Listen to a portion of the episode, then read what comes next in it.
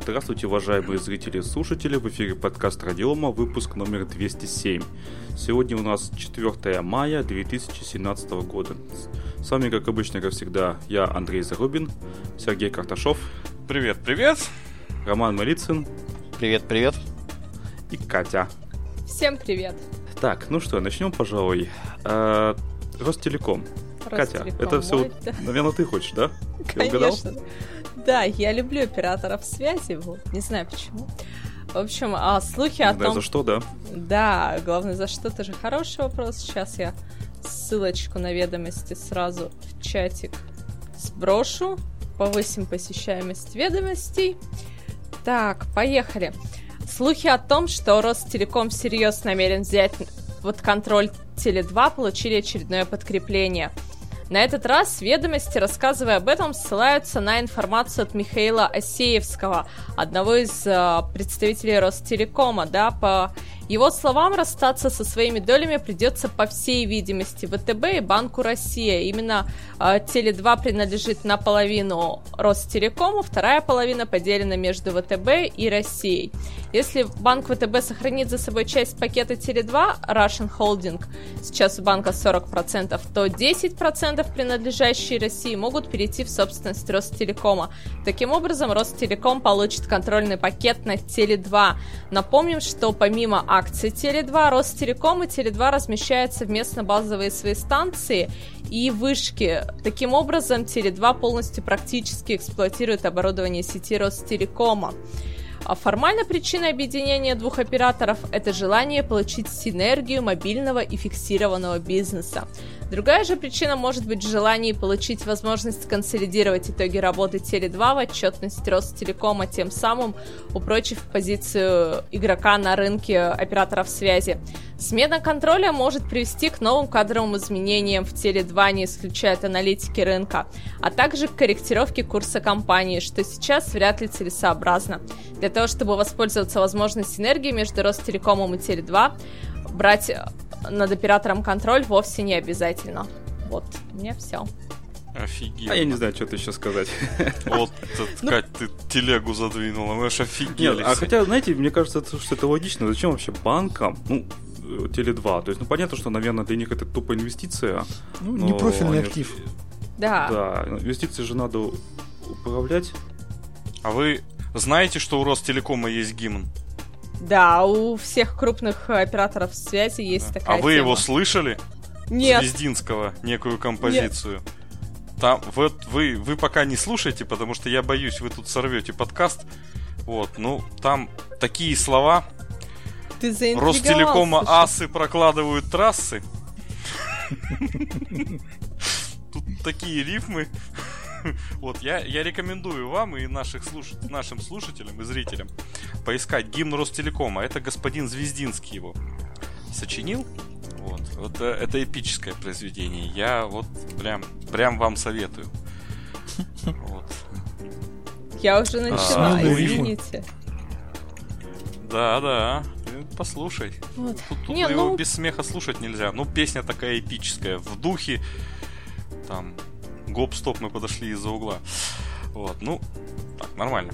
Ну, э, по этому поводу есть еще что-нибудь кого-нибудь сказать по Теле2? Да. Ну, у меня такое ощущение, ну, окей, ну, купят и купят. Э, это было, было, было бы сильно интересно, если бы это привело бы к изменению конфигурации, или как сейчас модно говорить, к изменению геометрии рынка. Ну, а так, 4 игрока ну, это не будет особо, те, же, да. те же 4 игрока, как бы, э, сменится формальный, номинальный там владелец, ну, а реальный владелец, неважно.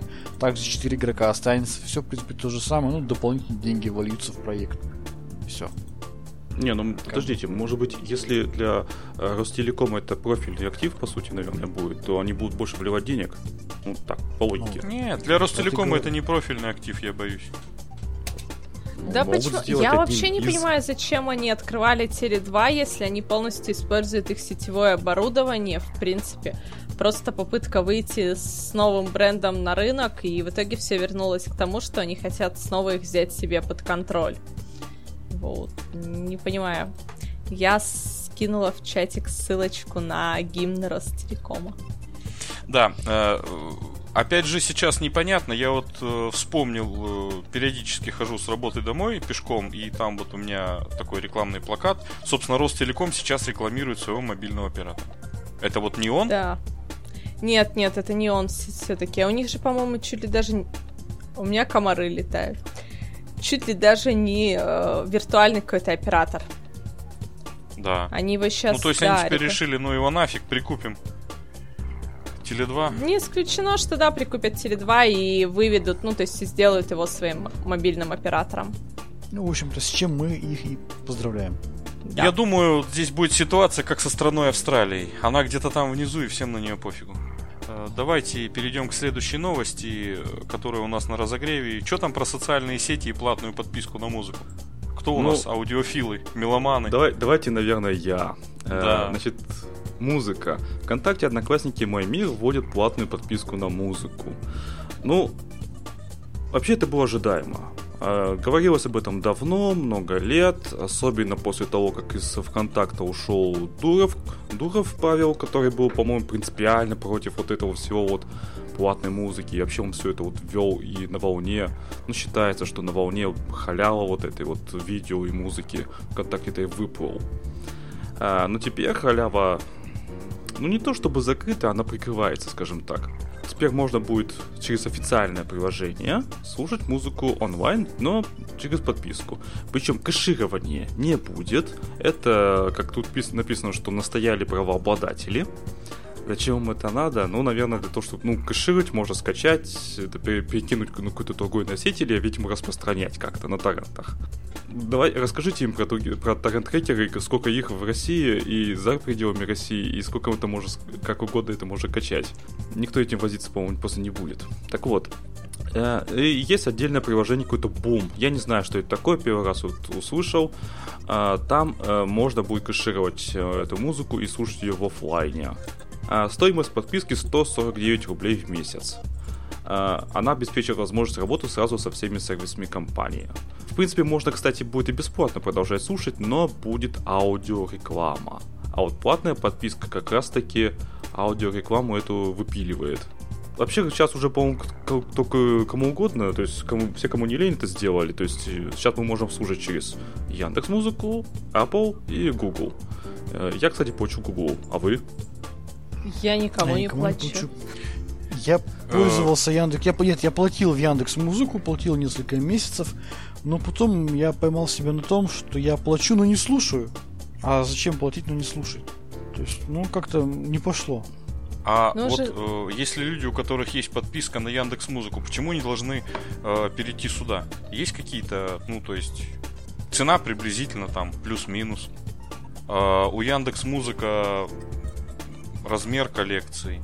Ну, я думаю, да они, более ну, будет. По цене примерно одинаково все. Ну, там плюс-минус. Понятно, что у Google сейчас побольше, там у Apple, видимо, тоже из-за НДС. -а. Там 180 с чем-то рублей нынче стоит. А, вот. Здесь получается чуть-чуть дешевле, но, по-моему, это не принципиально абсолютно, учитывая, что это раз в месяц, ну, какая разница, там, 30 рублей в месяц, ну, ни о чем, на мой взгляд. Ну, уже... Я не буду переходить уж точно.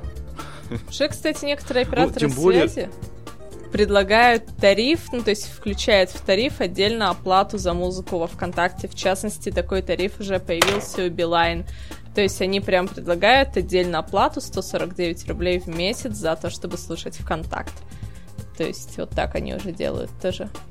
Ну, я, честно говоря, не, не, не совсем понял. Вот смотрите, вот у меня есть ВКонтакт, да, там есть какая-то музычка. Я пока не услышал там ни реклам. Я вчера, сегодня специально слушал для того, чтобы как бы, понять, в чем, где ограничения появляются. То есть я не услышал рекламы, и я не увидел ограничений. То есть все-таки вот кто-то разобрался, каким, каким образом это функционирует. Или действительно через браузер мы можем слушать постоянно, если мы хотим кэшировать в каком-то специальном приложении, тогда платить денежку.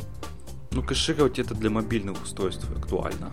Да, у тебя связь пропадает, у тебя пропадает музыка. Полностью, то есть. Да, в случае Google Музыка это сделано очень удобно, то есть оно там в любом случае платно по-любому. Э, хотя нет, гоню. Вы можете в Google Музыку залить свою музыку, э, тавтология, конечно. А, и уже ее слушать неограниченно и бесплатно. Там, Слушайте, а Яндекс Музыка же позволяет э, э, дать доступ к аккаунту, по-моему, во ВКонтакте и перетянуть свою музыку. Я Ой, ничего не, не путаю. А, кстати, недавно Яндекс делать. теперь у Яндекса появилась тоже функция заливания своей собственной музыки. Буквально на днях была новость. Ну вот это хорошо. Ну, что-то какая-то что-то какая-то здесь конкуренция на этом рынке очень высокая и честно говоря, причины, зачем переходить с одной на другую, я вообще не вижу. Вот есть Яндекс, есть Google. Зачем переходить ну, на... Кстати, я где-то читал, что Mail. у Яндекса это модель а бизнеса убыточна. Да она в любом случае, мне кажется, будет убыточна. А зачем тогда вводить? Это ну, самая популярная Типа выживет только один, и он... Нет, выживет только один, и он загребет все деньги, как обычно, да? Нет, ну они просто таким образом привлекают аудиторию. А чем ее еще привлечь? Да, это самая популярная у аудитории. Конкуренция, да. Конкуренция на уровне сервисов. Ну, Яндекс тут в, каких, в каком-то смысле явно Google проигрывает. На уровне приложений, ну, большой тоже вопрос, как спорить с этим. Ну, надо привлечь аудиторию. Именно поэтому кинопоиск раз, музыка два. Что еще? Радио. Я бы на, на их месте еще. А, так онлайн кинотеатр, кстати, в кинопоиске есть. Все нормально. Ну, ладно, давайте не будем здесь, наверное, сильно мыслью по древу растекаться. Перейдем к следующей новости, которая на разогреве. Она такая достаточно техническая и э, связанная с форматом с цифрового кодирования MP3. Эм Опять же с музыкой, такой плавный подвод к теме. А, в конце апреля истек, э, истекло действие а, патента, который там длинное-длинное английское название у него. И вот я сейчас ссылочку в чате кину на патент. А, а в двух словах это патент на э, сам метод кодирования, который применяется в, в формате MP3. Эм Компания Technicolor э, официально закрыла программу лицензирования и сбора со всех устройств и э, ПО, воспроизводящих MP3 эм деньги в рамках действия вот этого патента.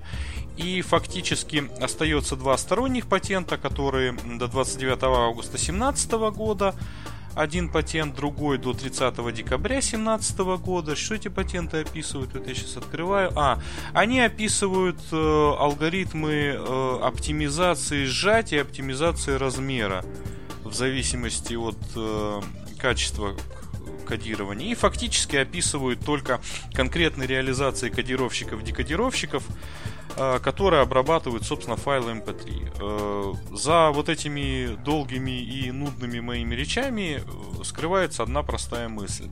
С фактически с конца этого года, а с апреля уже базовый патент истек, август-декабрь, формат MP3 эм переходит в раздел не патентованных, соответственно, форматов, и именно поэтому его поддержка будет включена явным образом во все дистрибутивы Linux и прочих открытых операционных систем. Вот, и, соответственно, э, Fedora осенью прошлого года э, уже включила в состав дистрибутива GStreamer плагин, такой достаточно известное э, свободное ПО для декодирования MP3 и, соответственно, его проигрывание. Ну, собственно, полагаясь на прекращение действия вот этих патентов. То есть поддержка в проигрывателях, поддержка в операционных системах открытых, поддержка в оборудовании открытом OpenHDV MP3 будет иметь место. Это круто, хотя э, вот я читал э, комментарии к этой новости на OpenNet, на э, Linux.org, все кричат, что это уже MP3 эм прошлый день, начинают мериться, прости господи, э, лостлис форматами, там сильно уходят в дебри, теплый ламповый звук, вам надо код аларингологу и все такое. То есть, ну, э, при всех недостатках MP3 эм надо понимать, что формат распространен, его проигрывает на самом деле. Я уже даже не знаю, кто его не проигрывает. Формат. Вот детские игрушки уже, по-моему, умеют его проигрывать. И это все равно здорово.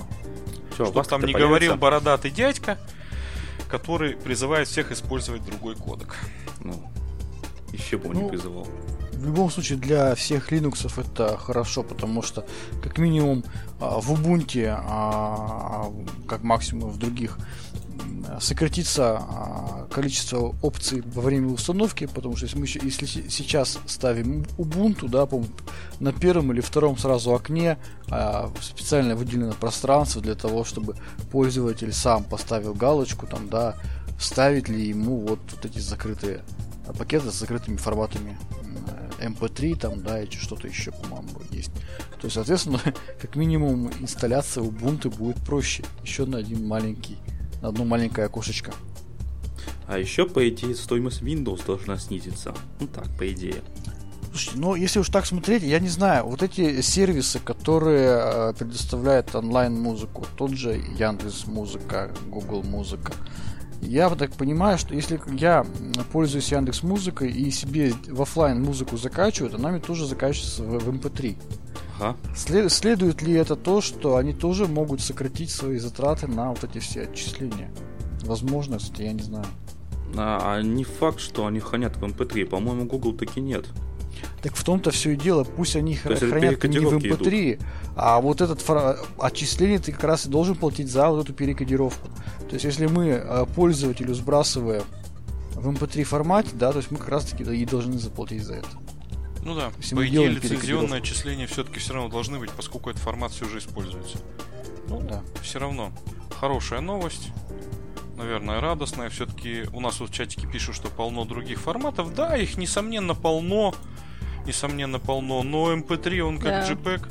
Чтоб там не говорили про там разные PNG и так далее. Увы, я. Ну, да, сейчас как бы говорят, вот AAC формат более правильный, там, который был введен э, в 97 году как раз таки на замену MP3.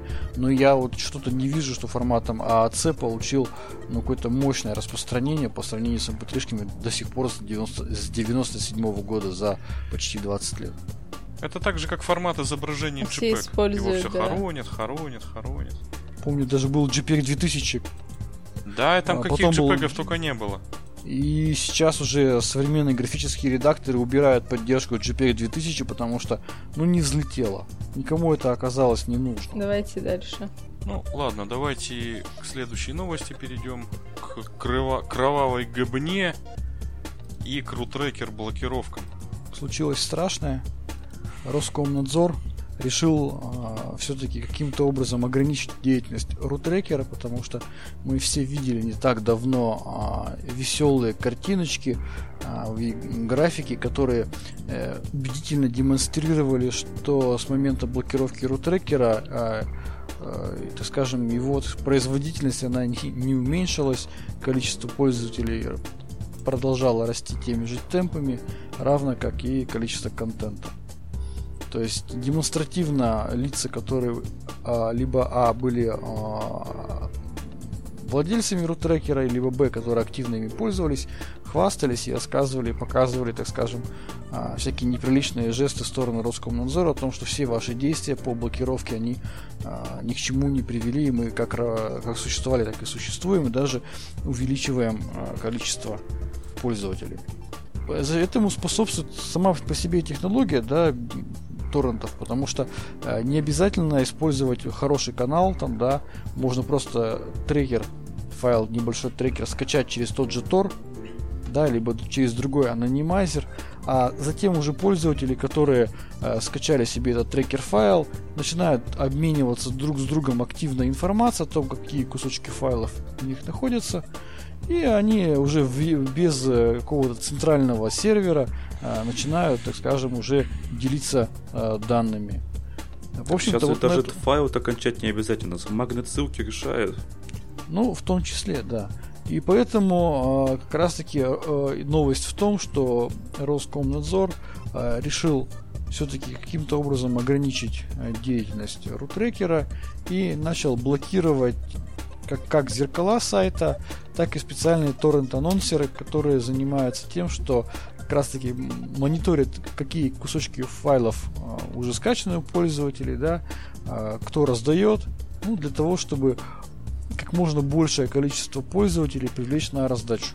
А, в результате блокировки подобных а, анонсеров появилась, сложилась такая ситуация, что раздачи рутрекера стали намного медленнее. Они происходят с меньшего числа источников, либо не происходят вообще. И это достаточно болезненно оказалось для пользователей торрентов. И, собственно, вот в этом-то и новость, что э, Роскомнадзор все-таки, получается, нашел метод да, против Кости Сапрыкина и, скажем, нашел боль, боль, болевую точку и сумел не то чтобы заблокировать, а э, затруднить. Вот, кстати, сейчас загрузила то зеркало, которым я пользуюсь. Работает. Хорошо, работает. Оно работает, да. Я так понимаю, что, во-первых, э, сам по себе Роскомнадзор, как ведомство, я не думаю, что они прямо так вот спят ночами, и, точнее, не спят ночами и думают, как бы нам заблокировать рутрекер. Дело в том, что в России, а, вообще и в мире есть очень мощное а, лобби, а, так скажем, лиц, которые владеют правами на объекты авторского права. Там, да, я не знаю, какие-то крупные студии там, да, и э, союзы даже студии. Союзы там, да, и так далее. Российское авторское общество и прочее. Это очень сильное лобби. Но сильное во всем мире оно прикрывается, не то что прикрывается, но использует серьезные межгосударственные соглашения. И в рамках этих межгосударственных соглашений, в рамках исполнения этих межгосударственных соглашений, конвенций об авторском праве и так далее, наши государственные органы обязаны предпринимать меры. Я думаю, что в очередной раз э, пришли правообладатели или в сотый раз пришли правообладатели э, в Роскомнадзор, обвинили их в э, неисполнении тех функций, ради которых они создавались, обвинили их в неисполнении международных конвенций, которые были подписаны всеми нашими странами, которые у нас в ООН наверное, входят. После этого Роскомнадзору пришлось применять меры, чтобы показать, что они реально, реально борются с распространением пиратского контента. А, в реальности окажет ли это влияние или не окажет, а, ограничит ли это раздачу пиратского контента, это уже второй вопрос. Роскомнадзору в данном случае нужно показать, закрыться от претензий правообладателей, которые обвиняют орган госвласти в бездействии. Поэтому я думаю, что, пожалуйста, способ нашли, сделали, потом мы сделали все, что могли, как говорится. Я думаю, что прекрасно в Роскомнадзоре понимают э, сложность блокировки э, раздачи пиратского контента. Я даже специально не упоминаю слово торрент, потому что раздавать пиратский контент можно десятками и сотнями разных способов. Как DC хабы, да, так и локальные сети и все что угодно. Поэтому Я каждый скажу, выполняет свою работу. Э, как минимум в локальной сети одного из провайдеров, интернет-провайдеров нашего города, у них есть сервер, на котором выложены ну, не только в, ваш... не только в вашем городе. Содержания. Это Ситуация провайдер, с да. блокировкой... Ну, я догадываюсь. Ситуация с блокировкой рутора напоминает мне известную фразу из классики фантастики о том, что кота Коперника кастрировали в очередной раз. Вот, а, поэтому это, Не, ну это вспомни, что Pirate Bay, сколько с ним уже лет борется, их, их сажают, их закрывают, их блокируют, и ничего. Да, ну вот, то есть в очередной раз. Ну и судя по тому техническому описанию, что они пытаются сделать с э, торрент-трекером при современной технологиях, очень я подозреваю, что это не окажет практически никакого влияния, потому что уже анонсы раздаются между пользователями, существуют специальные сторонние сервера анонсов. Это попытка, я не знаю, там, воду меж это пальцев утекающую как, ловить. Как ну, гидра. Одну голову отрубишь, вырастут две. Да. Э, мне даже это не гидра напоминает. Мне даже это напоминает такой этот э, старинный э, восточный подход к жизни, когда, в общем, результат не важен, важен процесс. Так это... Ну, нас, пользователей, мне кажется, это устраивает в данном случае. Да, нас устраивает. Ну, мы-то так-то тут все за лицензионный контент. Нет, мы, мы конечно. Да, и вот мы тут, э, как это, 25% из нас явно лицензионную музыку слушают. Вау. Я вам вот. больше скажу, у меня несколько фильмов куплены в Google Play. Вау. Да. И даже один альбом куплен музыкальный. Нет, вот, мне ну. понравился на самом подход одного из наших провайдеров местных екатеринбургских. Катя знает, наверное, его. Это один из крупнейших наших медиапорталов. Он официально существует. Э, они сделали следующее. Они а, начали отчислять какую-то небольшую копеечку официально в РАУ. В рамках а, получения прибыли от деятельности портала это копейки. При этом они формально выполняются требования. Они не, не раздают, получается, пиратский контент. Они просто э, оплаченные, так да. скажем, музыка, оплаченные фильмы, они раздают по бесплатно на своем торрент-треке. Ну, прекрасно. Причем все понимают, что это по сути э, как бы на грани. Но они говорят, подождите, мы платим. Там сумма небольшая, но мы отчисляем. Там они как-то высчитали, все. Да, прекрасно. и да, только для своих абонентов. В открытую работают, и шикарно. Доступно, да. Ну ладно, давайте мы... Да. Давайте мы ну, тогда к следующей теме перейдем. Э, Роскомнадзор тут опять заблокировал. Вот, э, вот э, новость у Роскомнадзора интересная. А разблокировали, вот они да? Все блокируют, блокируют. Вот только порнохаб разблокировали, Блин, а все остальное сблокируют. Ну, да. Ну, конечно. Мне рассказывали, да. Мы тебе рассказывали, да? Сам, конечно, ты не проверял. Ты, всем рассказал, конечно. Значит, нет, я объясню. Дело в том, что в России э, существует раз, ряд ведомств да, или служб. А у нас есть как бы службы, а есть надзорные ведомства. Так вот, э, службы, они заняты тем, чтобы обеспечивать, так скажем, помощь, да, грубо говоря, функционирование тех или иных Слушайте, я перебью, они разблокировали, но там да. теперь требуют подтвердить возраст. И даже на русском языке. Да. Да. Ну, потому что да. Тебе 18 Для есть? России. Нет. Специально для России. Нет. Нет. Ну тогда тебе рано туда ходить. Вот. А надзор, Роскомнадзор, так скажем, да, надзорные ведомства, они как раз заняты тем, что они, основная их функция найти и наказать. Поэтому деятельность Роскомнадзора, она всегда будет связана с теми или иными, э, так скажем, блокировками. По, по своей природе это, это орган создан именно для этого. Так вот, Роскомнадзор внес 4 мессенджера в реестр запрещенных сайтов. Это очень интересная, веселая новость. Значит, э, значит заблокировали у нас BlackBerry Messenger, мессенджер IMO, Line и аудиовизуальный чат WeChat. Блокировка сервисов была связана с отказом предоставлять российским властям данные о пользователях, их активности, а также нежеланием признать себя организатором распространения информации.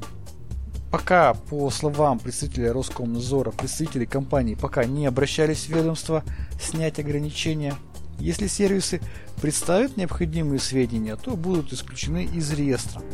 Ранее сообщалось, что Роскомнадзор также заблокировал в России онлайн-рацию Zella, также после отказа предоставить данные для включения в реестр организаторов распространения информации. Вот такая интересная новость. У меня ну, тут же возникает вопрос, почему не заблокирован тогда э, Telegram? Я а? думаю, ты знаешь, это идет постепенная работа. Сначала выбивают самых маленьких, да, которые даже и не будут обращаться. Вот я, честно говоря, про каждый из этих мессенджеров узнал только, только из этой новости. Не, ну кое-что, конечно, я знал, но как бы так слышал. Я даже в глаза их никогда не видел. Ну, да.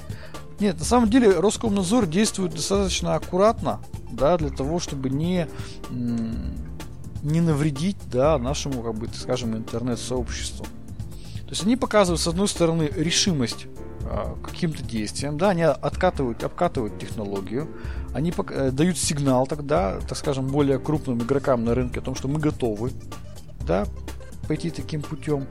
Ну, с другой стороны, я так полагаю, что тот же самый Telegram а, в итоге все равно будет вынужден с кем-то договориться предоставлять такую информацию. Потому что уже не далее, как, по-моему, сегодня, да, началась поступи, поступать, начали новости о том, что Евросоюз начал э, требовать от Дурова предоставлять подобную же информацию. Вернуть да. стену ВКонтакте?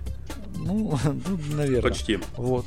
Я думаю, что также и США. То есть любая страна, где бы не, а, так скажем, не находился Telegram, а и сервера там, да, его владельцы, она так или иначе будет хотеть получить контроль над таким ну, мощным средством коммуникации. Кто-то же об этом говорил, по-моему, Герман, да, Герман Клименко об этом говорил, что так или иначе Телеграм нагнут. Безусловно. Об этом даже я, по-моему, говорил в одном из э, стареньких подкастов. То есть, тут вариантов-то на самом деле нет. То есть это будет рано или поздно. WhatsApp, Viber, Telegram.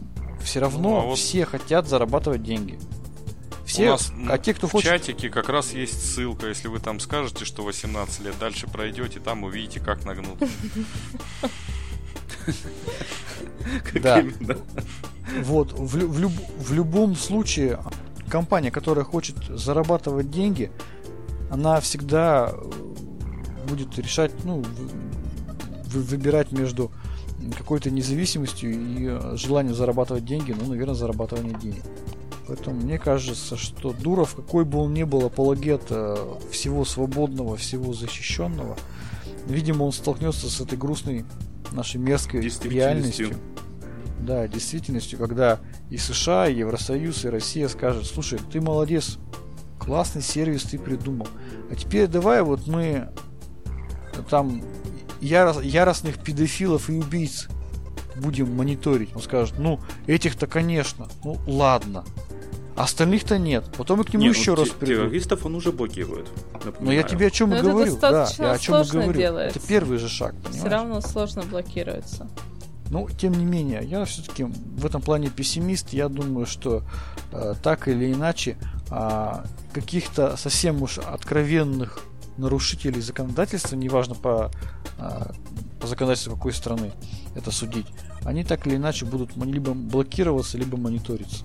То есть все равно не будет полной анонимности, полной, скажем, независимости ни одного из меж такого большого межгосударственных сервисов. Ну, у меня вот такое мнение. Я вообще восхищаюсь Роскомнадзором. Они так себя хорошо обеспечивают работой. Просто вот прям надо брать с них пример. То одно заблокируют, то другое. Прям молодцы, ребята, не сидят на месте. У тебя тоже я... руки, руки чешутся да, да. заблокировать, да? Заметь, они действуют, действуют Андрей, ты своими аккуратно. фразами издеваешься над моей фантазией. Ты пошел по той ссылочке, что в чате. Нет, я просто думаю, это же просто героические люди. Это же нужно было контент порнохаба изучить для начала, а потом, потом порнохабу выдвинуть требования, изменить контент. Потом проверить изменения и разблокировать. Да. Видимо, все-таки что-то изменили. Да. Ну, ладно. Э, я думаю, что блокировка Роскомнадзором будет продолжаться и далее. Э, то есть, рутрекер, я думаю, еще будет жить. на памяти нашего подкаста раз 10 заблокирует. Вот. Э, поэтому это, это все нормально. Особенно мне на блокировку рутрекера понравилось твит э, э, администрации рутрекера о том, что окончательно заблокировали. А вы прошлый, говорит, раз кого окончательно тогда заблокировали? Как кого? Себя, локалхост? Ну, это все, конечно. Ну, локалхост, это, это, эпично. Да. Вот. Ну и э, давайте тогда перейдем к хардкору, и там у нас будет антивирус, который сделал непотребство с Windows. Вот, после которого он вообще как честный человек должен на ней жениться. Скажите кто-нибудь. Ну, давай. А, значит, оказывается, есть такой антивирус, называется WebRoot. А, я первый раз, вот из этой новости я первый раз о нем услышал вообще. Я не подозревал его существование Я сейчас даже. их блог читаю. Значит, Слава 13... богу, Андрей, что ты из этой новости не услышал первый раз, что есть антивирус. Что есть Windows. Не надо меня недооценивать. Что есть Windows точно? Да, значит, э, выпустил, значит, очередное одно обновление, и оказалось, что это обновление э, не кислую часть, а именно несколько тысяч файлов э, Windows э, распознает как э, Win32 Троян Ген и отправлял в карантин. Тут же, сам, без спроса. И, соответственно, эти файлы оказали, оказывались недоступными для операционной системы. Но так как мы знаем, что обычно антивирусы действуют на уровне ядра, то, соответственно, у него, получается, видимо, есть право вот эти файлы как-то изымать из операционной системы. И вот и получилось то, что получилось. Но дело все равно до системных файлов критично важных для операционной системы он таки не добрался. Ну, видимо, программисты недостаточно хорошо поработали, э, программисты антивируса могли бы и доработать, я считаю. Хотфикс надо использовать, выпустить. И Windows все-таки загружалась, хоть и с э, этими, как его, ошибочками. Да, Более того, в Windows Defender ему не дал. Наверное. А, более того, а, еще несколько сайтов он э, распознал как фишинговый, например, Facebook. Ну, где-то он прав, наверное, но тем не менее. А, значит, э, обновление было доступно только 13 минут. То есть они как-то очень быстро распознали. Я не понимаю, как они э, на стадии тестирования этого не сделали. Это, конечно, epic fail. Выпустили экспресс-обновление, которое разблокирует доступ в Facebook. И не более того, я подчеркиваю, да? А еще опубликовали рекомендации для пользователей домашней версии и версии для бизнеса, инструкции о том, как выручить попавший карантин файлы, запретить веб-рут, э, детектировать вредоносы. То есть, как их вытащить из карантина, грубо говоря.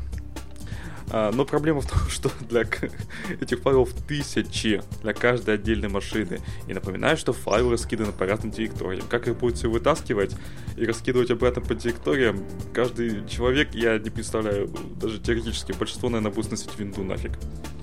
С высокой долей вероятности после этого винда уже не загрузилась. Нет, загрузилась, загрузилась. Да. Тут написано, что она загружается. При том, что я компания думаю, что так не... и не Компания пока так и не выпустила полноценных обновлений, которые бы исправляли ошибку во всех версиях ее продукта, но обещала сделать это в ближайшее ну, время. Я там сбросила ссылочку а, на да. их блог, и... между прочим. Они выпустили вчера первое обновление и второе обновление, которое как раз-таки вот второе а, обновление они выпустили утилита восстановление для устранения вот этих вот проблем. В общем, они ее специально отдельно выпустили. Она уже, да, то есть утилита восстанавливает э, из карантина в рабочем состоянии пораженные файлы. Ну, то есть, как бы пораженные с точки зрения утилиты, да. Вот, обратите внимание, что данное обновление было сделано специально для решения этой проблемы. Вот. Ну и, в общем, они, в принципе, благодарят всех клиентов и партнеров за их терпение в течение этого времени. Мы стремимся сделать все, чтобы заработать ваше доверие и идти вперед.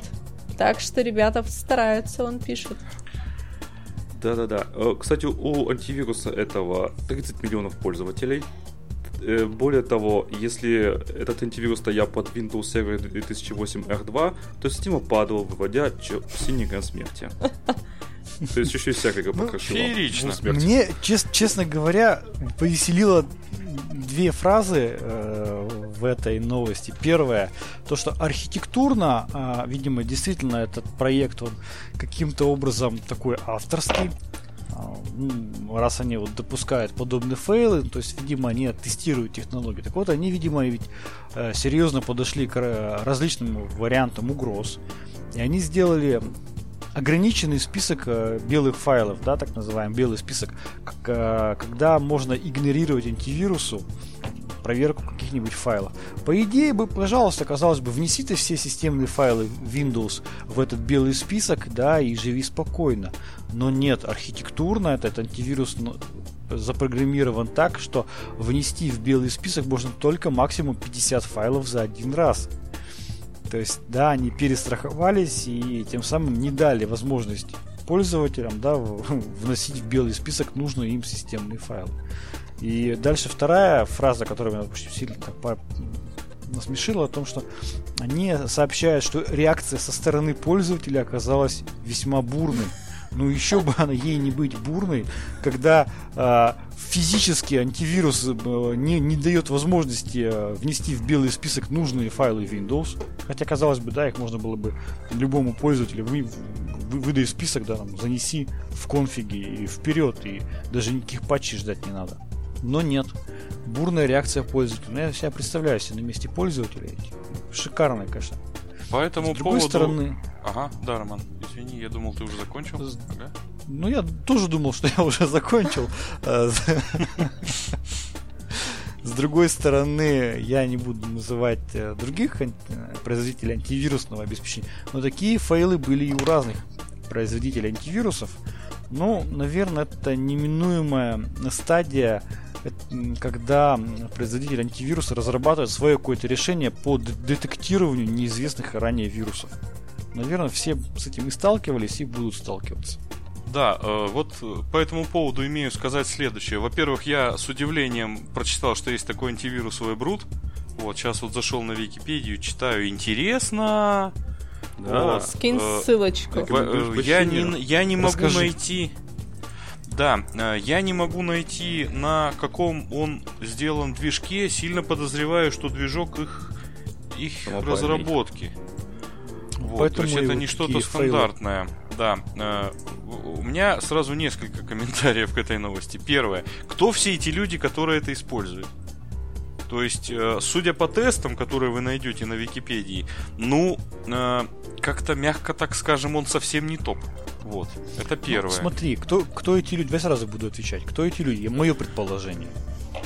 А, сейчас очень популярная тема для самых популярных антивирусов делать э, вирусы, которые не детектируются вот конкретными популярными антивирусами, да, так, таргетированная mm-hmm. атака там и так далее. Да. Поэтому пользователи, которые вот совсем сильно вот им надо защититься, они вынуждены использовать либо 3-4 антивируса, либо использовать что-то такое уникальное, эксклюзивное, которое там, ну, с большой долей вероятности даст тебе детектирование вот такого специально заточенного под популярные антивирусы а, какого-то зловреда. Mm-hmm. Возможно, это вот они. Не знаю. Да, возможно. А, и э, второе, как ты, Роман, правильно сказал, все антивирусы и наш замечательный красный антивирус и второй зеленый, они все как дети проходили через свои детские болезни. Через, прости господи, рукоблудство. Вот, и э, я помню, что как зеленый антивирус замечательно удалял NT-Detect на Windows NT. Вот, а красный антивирус с третьей версии это было просто, господи, непотребство какое-то. Вот, поэтому э, это детская болезнь всех антивирусов, и все они так или иначе э, такими вещами занимались. Сейчас э, движки стали умнее, вот, ну, видимо, как раз вот э, можно с определенной степенью уверенности сказать, что вирус WebRoot сейчас проходит тот путь, который прошел красный антивирус и второй зеленый где-то в 2005, наверное, году. У них там вот где-то вот в этом районе все это дело происходило. Да, для домашнего пользователя цена начинается от 30 долларов в год. Да, э, а честно говоря, для российского пользователя при наличии э, красного антивируса, который фри, вообще не очень понятно, зачем что-то а другое ставить. А он там вроде на год дается, я не очень понял. Да, ты через год это все продлеваешь, и все, это же все да? продлевается. Ну, тогда все, вообще не проблема. Да. Ну, не все живут, не всем же повезло жить в России, да? да нет, ну а он не... А, да, кстати, кстати, да. Вот ты, Андрей, правильно заметил, за э, вот в этой шутке есть доля правды. Дело в том, что э, красный вирус, антивирус, Таки вирус или антивирус? второй в России. Вот. Он бесплатен только для пользователей России, если я не ошибаюсь, и, по-моему, Белоруссии. Именно. Да. То есть э, пользователи WebRoot, к сожалению, останутся пока со, своим подел, со своими поделками. Ну, с другой стороны, там есть масса еще бесплатных, там вот Avast там есть, э, АВГ, а по-моему, что-то такое тоже Avast? Есть. Ты его тесты видел? Avast. А, да, чё, я думаю, не что Авастов. тесты веб-рута, они ненадолго отошли, судя по его детским болезням от этого. Есть еще панда антивирус, я слышал. Да. О. Много из таких разных есть. Поэтому, ну, что, новость, новость забавная. Новость забавная. Я прям как окунулся в атмосферу 2000-х годов. Думаю, а, блин, опять удалил. Да, затейники что творят. Вот. Ну и давайте тогда э, перейдем. Да. Роман. Да-да-да. А, я с вами. Ты, ты, ты просто как-то да. плавно прив... Ага. Вот. Я э, шик шикарная на самом деле новость. Э, да. У нас есть э, новость об уязвимости в технологии Intel ME. Э, значит, э, начну немножко издалека. Э, есть такая компания, которая называется MBD по факту, по факту это такой небольшой стартап. Маленький, но Маленький, подающий но надежды, гордый. я бы сказал. Вот. И а, ну, я бы сказал, что подающий надежды. Значит, там есть действительно очень хорошие специалисты, которые действительно, я вам это обещаю, что до конца года мы еще ряд новостей от них услышим. А, значит, они исследовали в течение достаточно длительного времени технологию Intel ME. Они в ней обнаружили э, уязвимость, которая позволяла удаленно эксплуатировать эту уязвимость, поднять свои привилегии и, в общем-то, прекрасно воспользоваться всем функционалом, который заложен в Intel ME. И об этом они добросовестно, исследователя, кстати, зовут Максим Малютин, а, они сообщили в компанию Intel, содействовали компании Intel в закрытии данной уязвимости и, в общем-то, вот на днях компания Intel официально объявила, что такая уязвимость А была, Б она закрыта, С оно, она предложила пользователям э, скачать соответствующее обновление для прошивки и, так скажем, исправить вот эту досадную уязвимость. Я бы здесь хотел в первую очередь вообще просто рассказать о том, что это за технология Intel ME и вообще зачем она нужна. А, появилась она достаточно уже давно. Она многими воспринимается как некая аппаратная закладка, на это есть причины, потому что Intel ME является единственной средой исполнения, которая работает даже тогда, когда компьютер выключен. Но, например, если электропитание подается, то есть ты кнопку Power не нажал, ну, по сути, он подключен к сети, к, к, к электросети. То есть она уже начинает работать. А эта технология имеет доступ ко всему содержимому оперативной памяти компьютера и имеет хороший свободный доступ к сетевому интерфейсу. При этом ни операционная система, ни сам, в общем-то, компьютер, он никак не может отследить работу вот этого, так скажем, мини-сервера а, на материнской плате. А, технология Intel ME, она очень раз, такая развесистая. Она развивалась очень долго. А, наиболее известные а, компоненты это так называемая, называемая AMT модуль ME, который называют AMT, который позволяет незаметно для пользователя сканировать оперативную память компьютера, накопителя. Ну, например, можно использовать якобы в целях поиска троянов, э, вирусов. Также она имеет э, возможность контролировать и взаимодействовать с периферийными устройствами. Прекрасная, так скажем, возможность для какого-нибудь злоумышленника, да, который получил доступ к этой технологии, спокойно просканировать ваш компьютер там, да, и операционная система ничего об этом не узнает. Более того, для работы этого, скажем, этой технологии вообще не нужна никакая операционная система. То есть ты можешь ее удалить, и тем не менее можно, так скажем, забрать всю информацию с практически выключенного компьютера.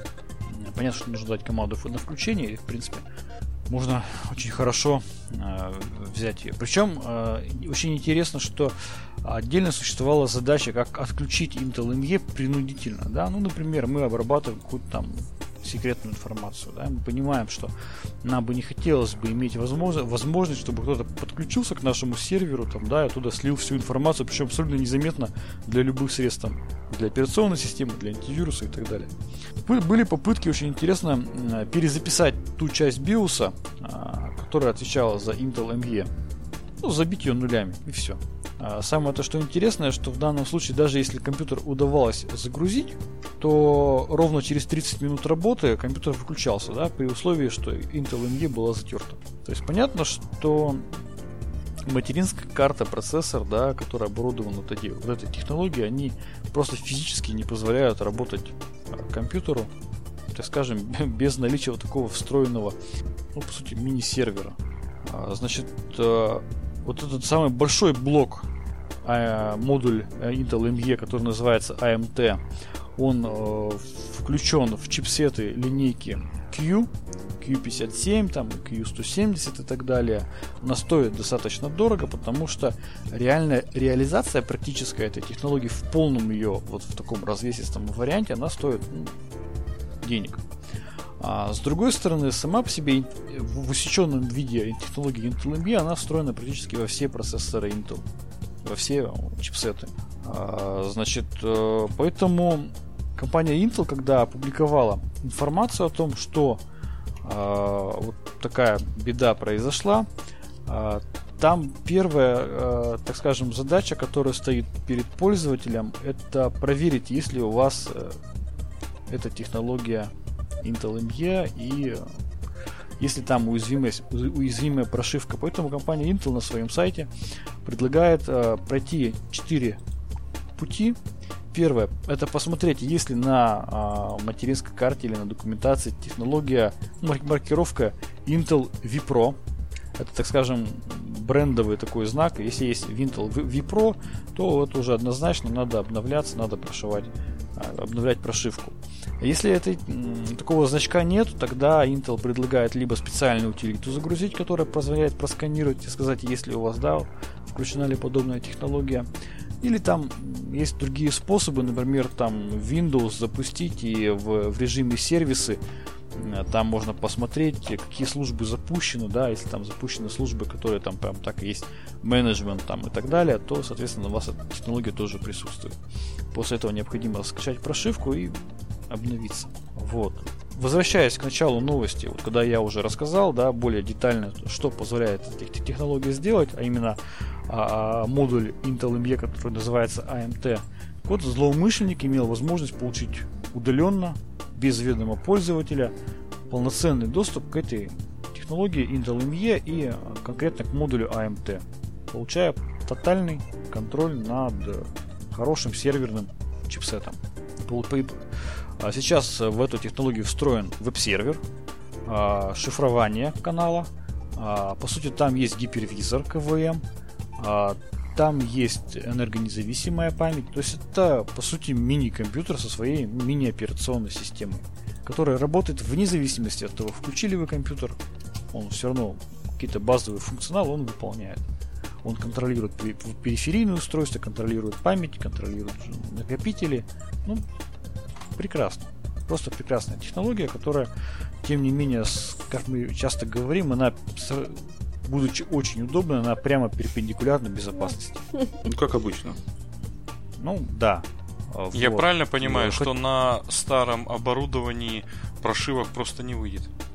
Ну, думаю, что да. А, к слову сказать, э, компания AMD, она предлагает подобные же технологии, то есть это не изобретение совсем уж э, только у одного Intel, то есть у компании AMD есть э, так называемый платформ Security процессор, э, которая ну, в какой-то степени пытается повторить вот эту технологию, то есть там тоже есть э, мини-процессор свой, Cortex A5 армовский, там есть так называемая технология Trust Zone, там есть аппаратное шифрование, ну прочее, прочее, прочее. Да, это проблема. Исследователи а, оценили критичность этой угрозы как 9, 9,8 из 10 максимальных возможных по угрозе. Действительно, а, западный весь мир, он в первую очередь, эта новость распространялась на западных сайтах, она была бомбой. А, если мы зайдем даже на тот же Slashdot, там где-то новость также была опубликована, там просто огромное количество комментариев. Ну, действительно круто, круто. Компания MBD выступила, это было первое заявление, да, первый, так скажем, публичный не знаю, пресс-релиз о возможностях исследователей, которые работают в этой компании. Радостно, что там есть россияне, судя по фамилии. Интересно, конечно. Вот ваше мнение, коллеги, как защититься от этой технологии? Я считаю, что должна быть возможность отключить всю эту бодягу. Вот должна быть возможность, просто обязана быть. Вот ты понимаешь, в первых версиях Intel MBA, в первой самой версии, была возможность отключить. Была. Это, по-моему, Intel Core 2 еще был процессор. В следующих версиях появилась возможность временно отключить до перезагрузки. А уже потом, как бы, ну, извините, это слишком удобно, чтобы это можно было отключать. Конечно, мы конечно. Получили, Полный доступ. Ну, сейчас-то мы, на самом деле, что по факту будем иметь? Э, серверное оборудование, оно э, устаревает э, не с такой скоростью, как десктопное. Соответственно, сейчас вполне себе могут эксплуатироваться сервера пятилетней или десятилетней давности. То есть вполне себе. В оборудовании такого класса за новизной, как правило, никто и не гонится. Вот. А, по факту это будет означать, что а, прошивки для оборудования пятилетнего, возможно, будут, для оборудования десятилетнего не будут точно. То есть, по факту, еще раз повторюсь, тоже тавтология у меня получается, мы будем иметь оборудование, которое уязвимо на 9,8 из 10 и эту уязвимость нечем закрыть. Ну, ты не совсем прав. Получается, что там же уязвимость 2010 года, ты имеешь 7 лет. Ну, ну, 7 я лет, я думаю, не... что смогу а, а, анонсировать, поскольку я э, все время занимаюсь э, неприкрытой рекламой компании Русбитех, Это у которых хость защитой информации. А, на самом деле такое решение есть. Да, и решение такое есть на самом деле, но, безусловно, но не а, программное это решение, аппаратное, это, так скажем, так называемый замок доверенной загрузки, на борту, на, на борту которого установлен доверенный сетевой адаптер, и а, сетевой кабель подключается сначала в этот замок, а потом уже через замок идет подключение к серверу, и замок не пропустит а, неавторизованное подключение по сети. То есть там должен быть аппаратный такой токен, а, либо Джакарта, там, ну, любой там другой аппаратное средство идентификации. То есть я думаю, что до лета ну, появится это решение на рынке. Я не знаю, конечно, сколько оно будет стоить. Это очень сложное решение. Но по факту единственным способом получается это вот как раз таки сделать такое сетевое устройство, да, которое стоит на первой линии защиты вашего сервера и на котором можно проводить аппаратную аутентификацию локально. Ну или там удаленно, но опять же с подтверждением того, что у тебя, что ты это ты. Так-то где ты и начинаешь понимать да, Google, да, да. который сам платы для своих серверов паяет. Нет, тут ну, еще, кстати, да. можно э, бы обсудить, а зачем американской компании Intel э, запрещать отключение технологий, которые позволяют, по сути, ну, бэктором является по своей сути. Но мы, наверное, не будем этого делать, да? Ну, самое то, что интересное, что, по-моему, первоначально там была а, там же как бы можно же получить доступ к этой технологии. А, Учетная запись первоначально была админ, админ, пароль админ, учетка админ. Потом, по-моему, они стали просить э, при, первой, при первом включении сразу пароль заменить, да, ну, чтобы совсем тоже не, не подставлять своих пользователей. А, то пароль админ и учетка админ как-то тогда не очень. А, формально, вот можно, если у вас есть такой процессор, такой чипсет, там, Q там, и так далее, с буковкой то есть там можно зайти в BIOS, там либо нажать Ctrl-P, либо там еще ряд э, функциональных клавиш, которые в зависимости от документации, и там загрузится технология VPRO, в принципе, его можно каким-то образом выключать. Но возникает вопрос. А, следователи говорят, да, можно формально в каких-то случаях ее выключить. Но выключена ли она на самом деле, никто не знает. Потому что на тот момент, когда мы включаем компьютер, она уже до этого момента работает. Она может отработать, обработать вот этот сигнал от кнопки включения так, что э, будет казаться полностью выключена, она не будет реагировать ни на какие сигналы. Но проверить, работает она в реальности или нет, ну, практически нельзя. Поэтому попытки вот начисто затереть, я вот уже рассказал, да, а, область в биосе, физически там, прошивальщиком, приводило к тому, что ровно через 30 минут ваш компьютер выключался. А если ты ее вырубал встроенным, э, встроенным механизмом, который там говорит, выключи меня, пожалуйста, у тебя все работает. То есть, да, как доказать, на что... определенные мысли. Соответственно, когда вот я, опять же, вспоминаю, приходишь там на какой-нибудь э, сайт Гугла, и там написано Google, не собирай обо мне информации. Google говорит, вот с этого момента никогда тебе информацию я собирать не буду. И все таки выдохнули. Фу, ну все, ну мы-то, ну мы-то умные люди, мы же отключили этот функционал по сбору информации. Молодцы. Никогда не было, и вот опять. Никогда не было, и вот опять. Ре- реально, вот я вот сколько видел статей в интернете, Вы знаете, как отключить мониторинг Гугла? Вот, вот, вот вы тут отключите. Ага.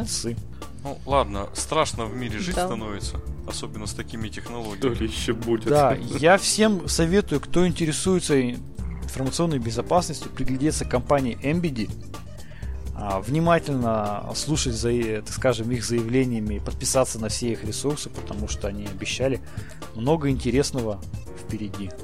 На этой позитивной ноте мы завершаем наш сегодняшний выпуск, выпуск номер 207 от 4 мая 2017 года.